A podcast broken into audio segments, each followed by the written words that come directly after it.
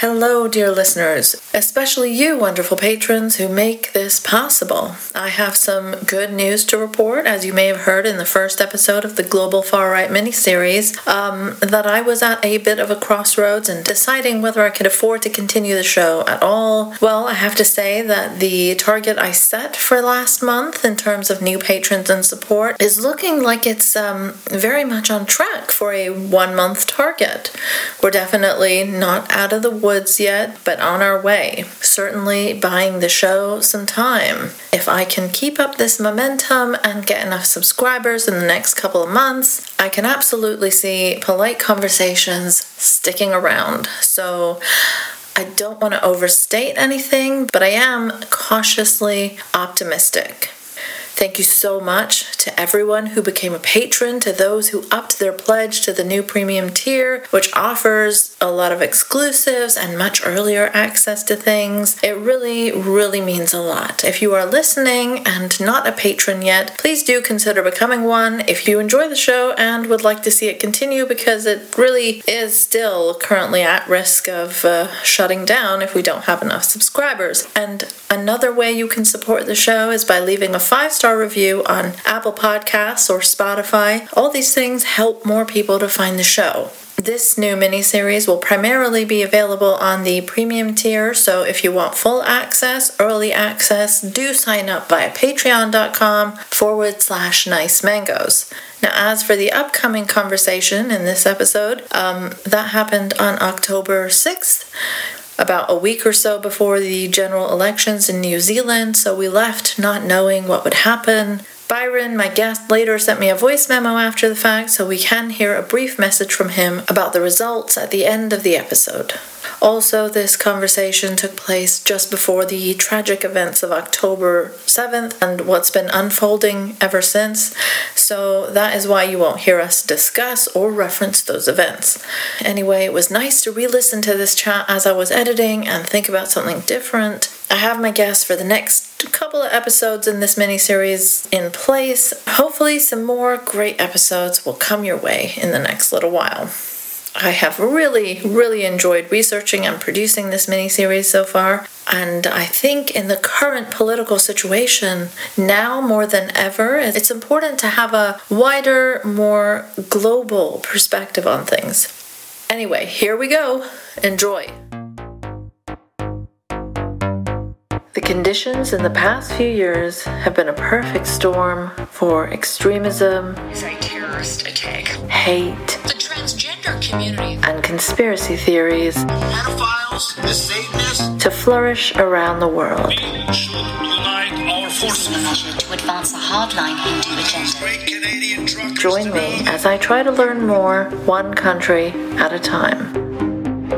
Marine Le Pen considerably In another Polite Conversations miniseries, this time exploring the global far right. Hello, and welcome to episode two of my brand new miniseries on the global far right. Today I'll be talking about uh, what's going on in New Zealand with author Byron C. Clark. He wrote the excellent book Fear. I've been reading it myself, and uh, I can't put it down. It's there's so much familiar in there even though I've never been to New Zealand, but like the themes are all the same. So How are you doing, Byron? Yeah, good. Thank you. Thanks for inviting me on. Yeah, thanks so much for coming on. Um, where can people find your book? If you're living in New Zealand, you can get it uh, at all good bookstores. If you're in Australia, you can get it um, most bookstores.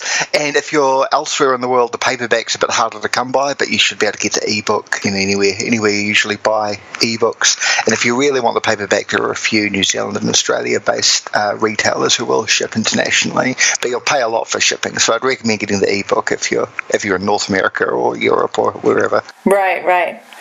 And that's called Fear again. So do check it out, everyone. And now let's uh, let's get into it. How are things in New Zealand?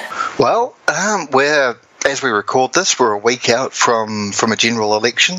Um, I've just been reading this morning actually about um, how the uh, so-called freedom movement has been trying to get influence in Parliament through taking over existing political parties and unfortunately having a little bit of success with that. So that's that's kind of where things are at politically right now. Yeah, I guess by the time I release this episode, the election will have happened. So good luck with that. And uh, yeah, I was just reading your book, and it struck me like how familiar so many of the talking points of the far right in New Zealand are, really.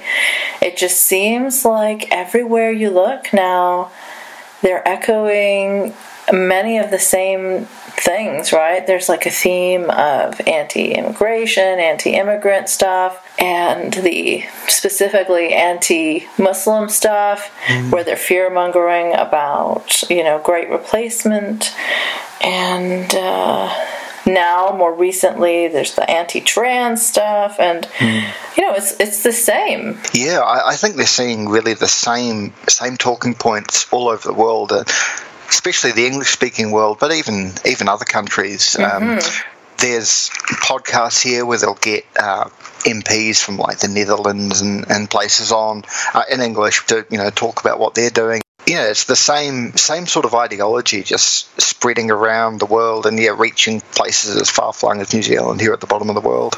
Yeah, yeah. And, you know, you've had quite uh, the experience, it seems, with the far right over there, and they've personally stalked and harassed and come after you to quite a great degree. Can you talk a little bit about that?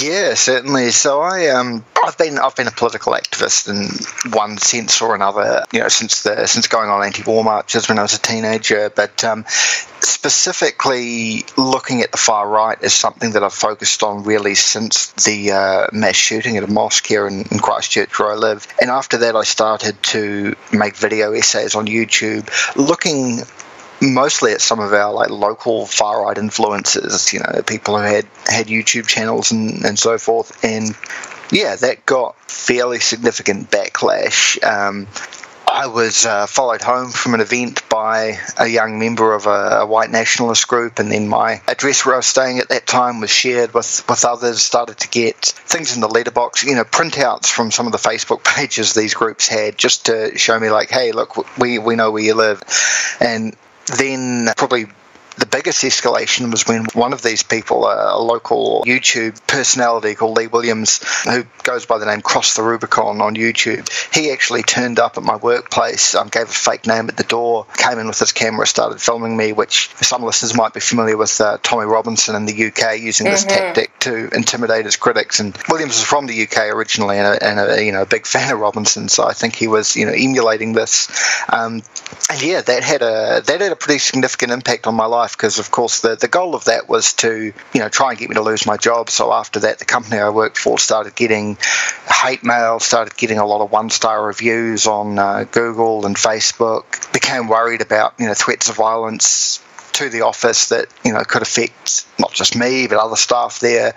Yeah, it was a it was a pretty significant time. This is how I was targeted before the book was even out. You know, I write about this in the book um, just from just from doing YouTube and and the occasional article and and so forth and and being a bit of a commentator in, in the news. Um, so things would escalate after I appeared on TV or radio because uh, the idea really was to, you know, shut me up, stop me from speaking. So the, the targeting would happen after I was speaking publicly about this on YouTube or on television or, or wherever. Yeah. That sounds terrifying. I'm so sorry you had to go through that, and I hope it's uh, calmed down a lot since then. Uh, it has calmed down a bit. You know, uh, three civil court cases later, um, we don't uh, we don't really have laws against stalking in New Zealand. Um, it's something that Oh, depending on how the election goes, we might get some laws. But we do have we do have a thing called the Harmful Digital Communications Act, where you can have a civil case against somebody if their digital communications, like what they're doing online,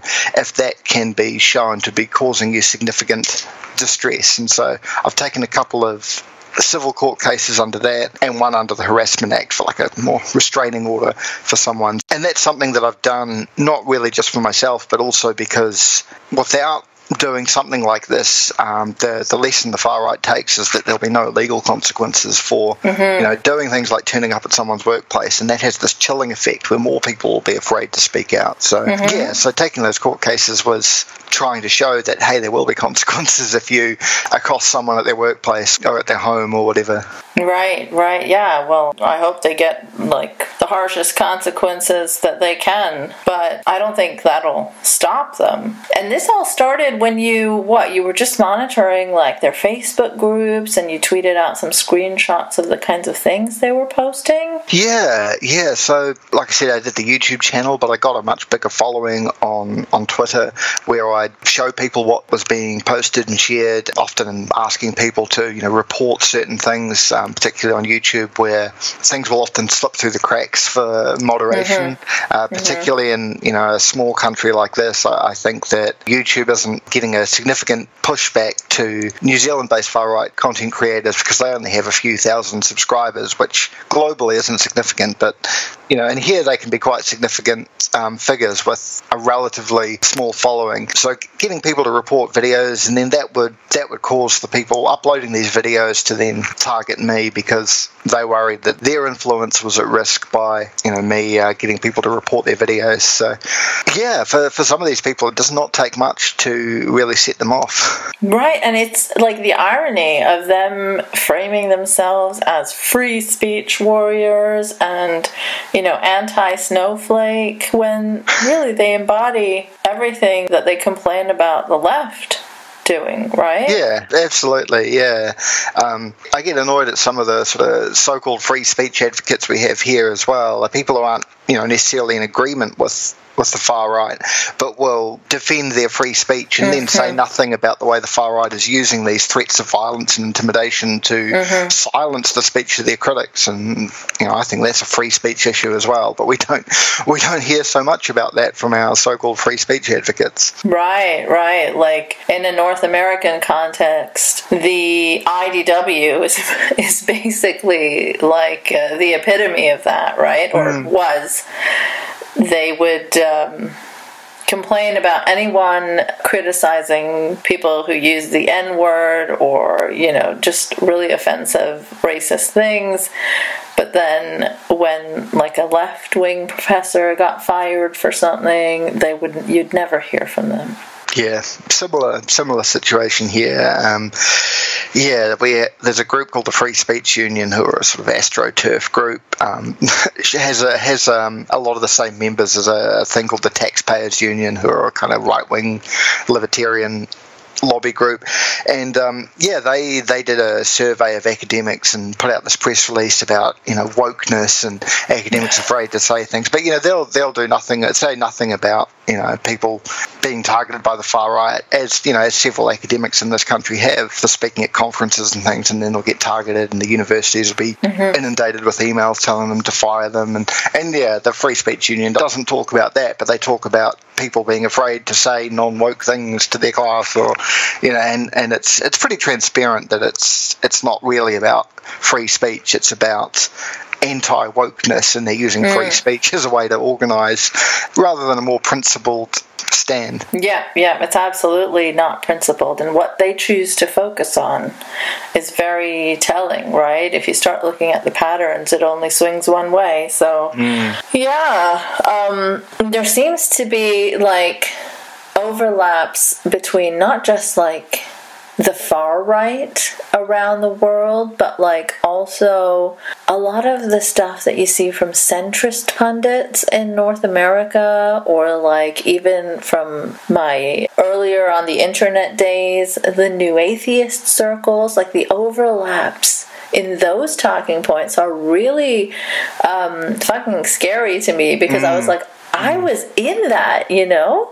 I was a Sam Harris fan and I was a new atheist. And yes, people around me always used to talk about the Islamization of UK and Sharia law.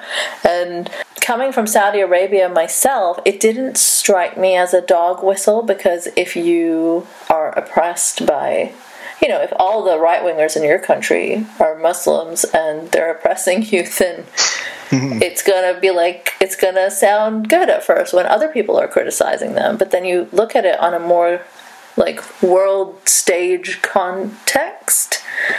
And it is definitely troubling because it's all about the anti-immigrant and the oh those brown people are barbaric kind of trope you know Yeah, absolutely.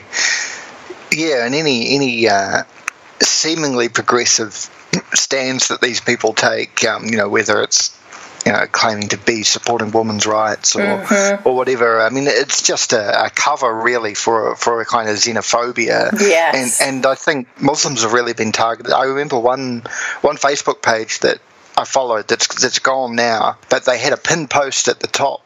Uh, and it was a meme that said, uh, you know, you can't be racist against Islam because Islam isn't a race, and it was this this kind of way of like hiding hiding a xenophobia towards you know these these people from you know from the Middle East and North Africa and, and Yeah. parts of Asia as well, and like, but hiding it behind this supposed critique of uh, religious ideology when it wasn't really about that. It was you know it was about foreigners, and that's um, right. that's how they that's how they could uh, make it more socially acceptable. and i can't tell you how many times i heard those lines like from you know richard dawkins or hmm. sam harris who are supposed to be like these rational sort of they claim to be on the left right? Hmm. And they fool a lot of people. They seem to rope in a lot more people that people on the far right would not be able to Yeah, yeah, it appeals to a bit of a different audience, and but similar talking points. Yeah, Exactly. That way, the Islamophobia, the anti immigrant sentiment, the anti BLM, the transphobia kind of gets pushed on a group that would probably recognize it for what it is if it was coming from like Tucker Carlson or other people on the far right. yeah, absolutely. But when it comes from these like rational men of science, it gets like a shiny new packaging. And um, yeah, the theme of Islam really strikes a personal chord with me because, you know, for anyone that might be listening that hasn't listened to my content, I am an ex Muslim that grew up in Saudi Arabia. I had a brief uh, year or two in the new atheist scene where I was super, like, mad at religion. And uh, growing up in a theocracy can do that to you, but then hopefully once things start to calm down and you're like yes yes i can like now see things more clearly rather than just through that angry lens then you look at these new atheists and just like how you were saying that so many of these things are just a cover for their xenophobia. They're anti-feminist like so much of the time while they went on and on about how um, they just wanted to help muslim women right? Or um, their critiques of islam very quickly turn into great replacement theory or uh, you know general anti-migrant sentiment calling them like all kinds of horrible things like sam harris praised conversations from tommy robinson where he basically spouted white supremacist tropes like so clearly like these somali men are coming to rape our women. And uh, sam harris was you know not only praising that but also promoting that and retweeting that back in the day. So yeah that's why the islam stuff really uh, scares me because i could have kind of gotten taken into it because you know, being made to wear a burqa by religious morality police uh, while I was growing up was not something I liked. And, you know, being told that women were like second class citizens was also not something I liked. So obviously, when I moved out of Saudi, I had a lot of uh, anger towards religion. But, and so that's how they get a lot of ex Muslims on side, though right? I don't know how closely or if you're familiar at all with new atheist dynamics, Yeah, somewhat. Yeah, but they love bomb a lot of the ex Muslims. Like, the more painful the story, like Ayaan Hirsi Ali, the more they will. You know, enthusiastically embrace someone, give them a lot of attention, platforms, and some people, you know, get really swayed by that and then they hmm. start spouting more and more they become like the token immigrant anti-immigrant so like as an example Ayaan Hirsi Ali did a book I think it's called Pray, like P R E Y. Oh, I think I've seen that one. Yeah. yeah. It's all about like literally her words are like black and brown men coming to Europe to I don't know rape women or something like hmm. that. So it's pretty blatant how they become, and Yes, like now yeah. there's like another theme of like the anti-hijab activists crossing over with like the turfs. Ah, yes, yeah. But that's enough from me. Let's hear more from you. Sure. What I did want to ask you about is like ripple effects from like American politics, Canadian politics. I know you guys had like a big anti vax, anti lockdown scene as well. Like we had that whole Canadian trucker thing. Yeah, so that that was quite influential on the um, the so-called freedom movement here. When a few influencers in that space called for a a convoy to Parliament, there was very little actual organising needing to be done because their audience had been watching what was happening in Ottawa, and uh, similar thing was happening in Canberra, Australia, um, again influenced by, by Canada.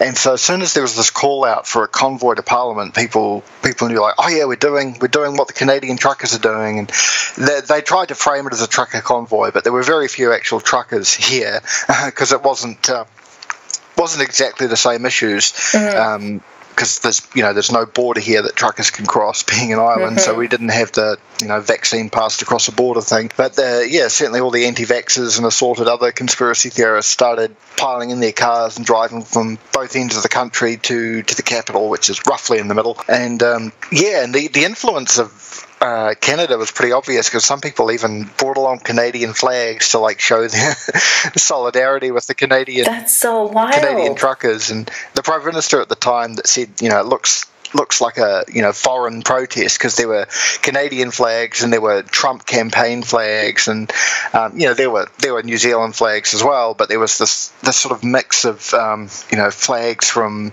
different countries where they were having protests or Trump campaign flags to sort of show this international solidarity of this movement. Wow. And like, you know, during the early years of the pandemic, so many people in Canada were admiring uh, New Zealand and Australia handling it so well and keeping the rates really low and essentially having like very little lockdown time because the rates were so low.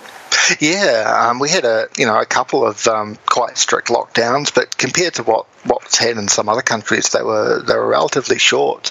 Um, you know, and pretty soon we were back to. Yeah, we were one of the few countries having having music festivals during the pandemic because um, Right. you know we kept COVID out for. Uh, but yet, you know, the, there's a you know crowd here who will talk about the tyranny of of the you know the last prime minister, and, um, because we had these short lockdowns and and you know and, and other restrictions there, and you know, different different groups would be conceptualizing this in different different ways. I've, I've got a chapter in the book on uh, on the Christian right, and there was a there was a big pushback from kind of evangelical Protestants who believed that anything the government did which inhibited their ability to worship was you know, an affront to God. So there was a, you know, significant evangelical wing of this movement who opposed lockdowns that stopped them going to church or even gathering limits that restricted how many people could be in a church or requiring a vaccine pass to go into a, a building like that. So there were all these different groups who, um, for various reasons, conceptualized our pandemic response as as tyranny. And so there was that uh, that Christian side of it, and then there were,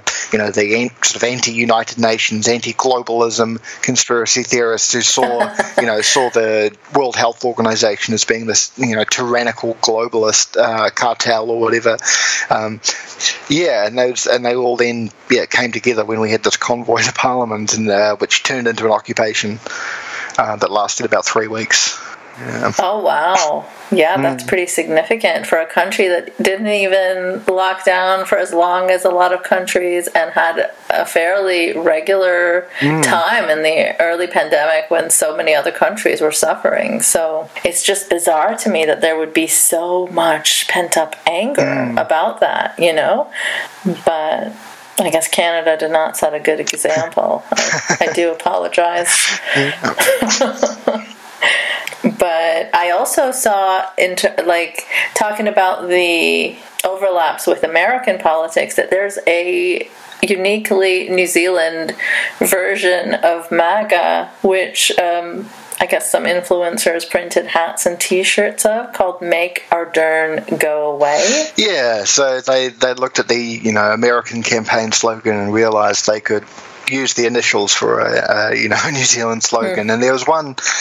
Yeah, one influencer who printed these, well, had had them printed by some outfit in China. The these uh, caps, like the Trump campaign caps, that said, but they said, you know, MAGA, make mm-hmm. didn't go away, and he did bumper stickers and things, and. Uh, yeah, and this guy, I'm not, I'm not sure even how strongly he believes some of this stuff, or whether it's just a bit of a grift. Um, you know, but um, he's still going now. I mean, not with the not with the hats, but with uh, you know promoting a lot of anti-government stuff. So I guess perhaps he is a bit of a, a true believer. Um, his latest thing though is um, he he spends much of the year in Thailand and is only in New Zealand for, for the summer and he's now trying to help people you know leave the West and immigrate to a place like Thailand. You know, uh, escape tyranny by going to a country with an absolute monarchy.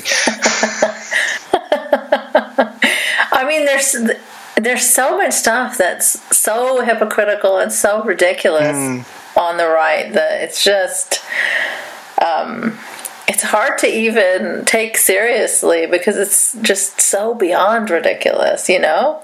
Yeah. Um, it's like they know they're being hypocrites and they don't mm. care. Yeah, surely. surely they know this. Yeah. Yeah. And uh, the anti-globalist, anti-UN, anti what did I see? Jordan Peterson very angry about Antifa not calling out the oh, World geez. Economic Forum.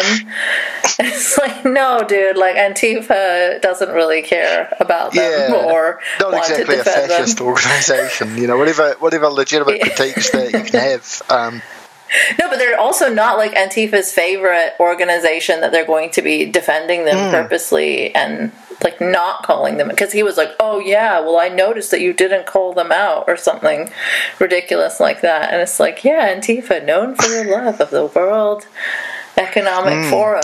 Yeah, I, yeah, it's so funny because they are actually utilizing like this global sort of playbook themselves while they're screeching about globalism mm. and uh, the UN and anything that has world in the title. Yeah, absolutely.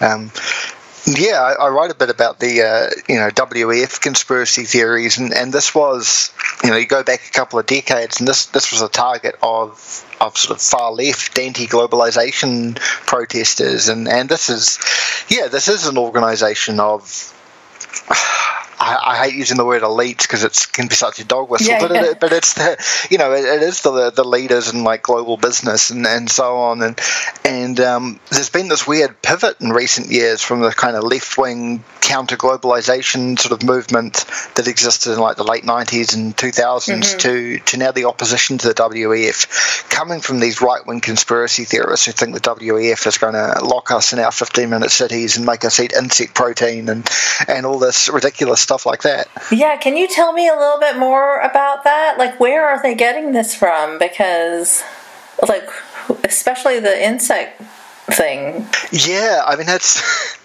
it's uh, it's such a bizarre bizarre one because um, I think they've essentially extrapolated from. There have been news articles and things about how, you know, insect proteins could be could be a food source in the future. I mean, they, they already are. There's a lot of a lot of countries um, that, right. yeah, where people do do eat um, insect protein um, as part of their diet, but it's you know it's not uh, not common in the Western diet. Uh, and there are organisations you know and businesses who are saying, hey, this could be the next big food, and they're saying this is how we could feed the world with with climate change and a growing population, and that's been extrapolated into the globalists are going to make you eat bugs, you know, and they're going to uh, you know they're going to ban. I mean, particularly here where New Zealand's economy is very agriculture driven and the farming sector is, is quite powerful, uh, mm-hmm. uh, especially the dairy industry. So there's this real backlash against environmentalism that encourages things like you know plant-based diets or alternative proteins.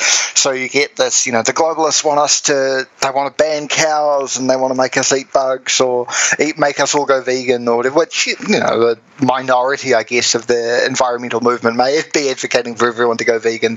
But really um, the world health organization and the un are not going to be banning cows anytime soon and uh, But in no way either has this been like a very widespread sentiment. Like it's hmm. probably just been like a couple articles here and there, random ones. It's not like a big movement, as far as I know. Yeah, yeah, exactly. And most of the push for it that I've seen has come from you know these these startups who who you know want to create you know future proteins. It's it's um these, there's businesses rather than governments or supranational organisations that are that are advocating for this. You know, I think the what was it the UNFAO uh, Food Agriculture Organization they, they probably have at various times advocated for having more plant based foods or, or whatever, but they're they're certainly not out there you know, with a plan to feed us all our insect protein paste or whatever. As we, and you know, the 15 minute cities is, is another one, which is there was a Guardian headline which I think captured it quite well, like calling it the insidious socialist plot to allow you to walk to the shops. Um, th- this. Um, this kind of you know urbanist idea of like let's have amenities close to where you live and you know so that neighborhoods will be walkable and we don't need to drive so much. This has been conceptualized as, as a kind of tyranny where you know the government's going to make you locked in um, to your 15 minute city which, which is your neighborhood you know? Um, and i think because people because people were um, you know in these lockdowns during the pandemic and and things. I've, I've said that if you if you're able to time travel back to like 2018 and say to people, oh, in a couple of years the government is going to, you know, force you to stay in your home and they're going to close shops and you won't be you you would sound like a conspiracy theorist. So i think people became a bit more open to this conspiracy thinking during the pandemic. And and now we've got people who seriously believe that the globalists are going to um, have like climate lockdowns. I mean, I'm really seeing a lot of pivoting from COVID conspiracies to climate change conspiracies um, with the, the same sort of talking points. And so, yeah, there are there are people who really believe this stuff. And, and I think if we hadn't had the experience of the pandemic with lockdowns and, and so forth, maybe people wouldn't be quite as susceptible to to those kind of things. But but they are. Yeah, yeah, it's definitely opened more people up to the that stuff, and uh, that's terrifying. The QAnon stuff seems to be out of control as well. There was someone in your book that I was reading about. I think Lane Davis. Am I getting the Oh name yes, right? yeah. I think so. Yeah, the the GamerGate sort of influencer is that the one? I think so, but like he Yeah. stabbed his father to death, and because his dad and him were having an argument, and he had called him a racist and a Nazi or something. Yeah, like Nazi, Nazi. Yeah, his father called him a Nazi, and he called his then he called his parents like leftist pedophiles or, or something. I um Yes. that was that was a little bit of a late addition to to the book because I'd I'd written about um, some of what he'd, Lane Davis had written about Gamergate and, and how he became a ghostwriter for Milo Yiannopoulos. And as the book was going through its first edit, the editor put a note in. I think you should put in here about how he killed his parents. I'm like, he killed his parents, and I looked it up. I'm like, oh my god, okay, Oh, yes, shit. this this just gets much worse. And so yeah, so I, I included. But yeah, that's the trajectory this man went down from, you know, from starting with like Gamergate to then believing that, uh, you know, the feminists were influencing the UN to control our video games to then Please subscribe to the premium tier or above over at patreon.com forward slash nice mangos to access full episodes of this miniseries. And do get in touch if you think you or someone you know would be a good guest for this series. Nicemangos.blog at gmail.com. No E in mangoes. There are still a lot of countries I'm looking to cover.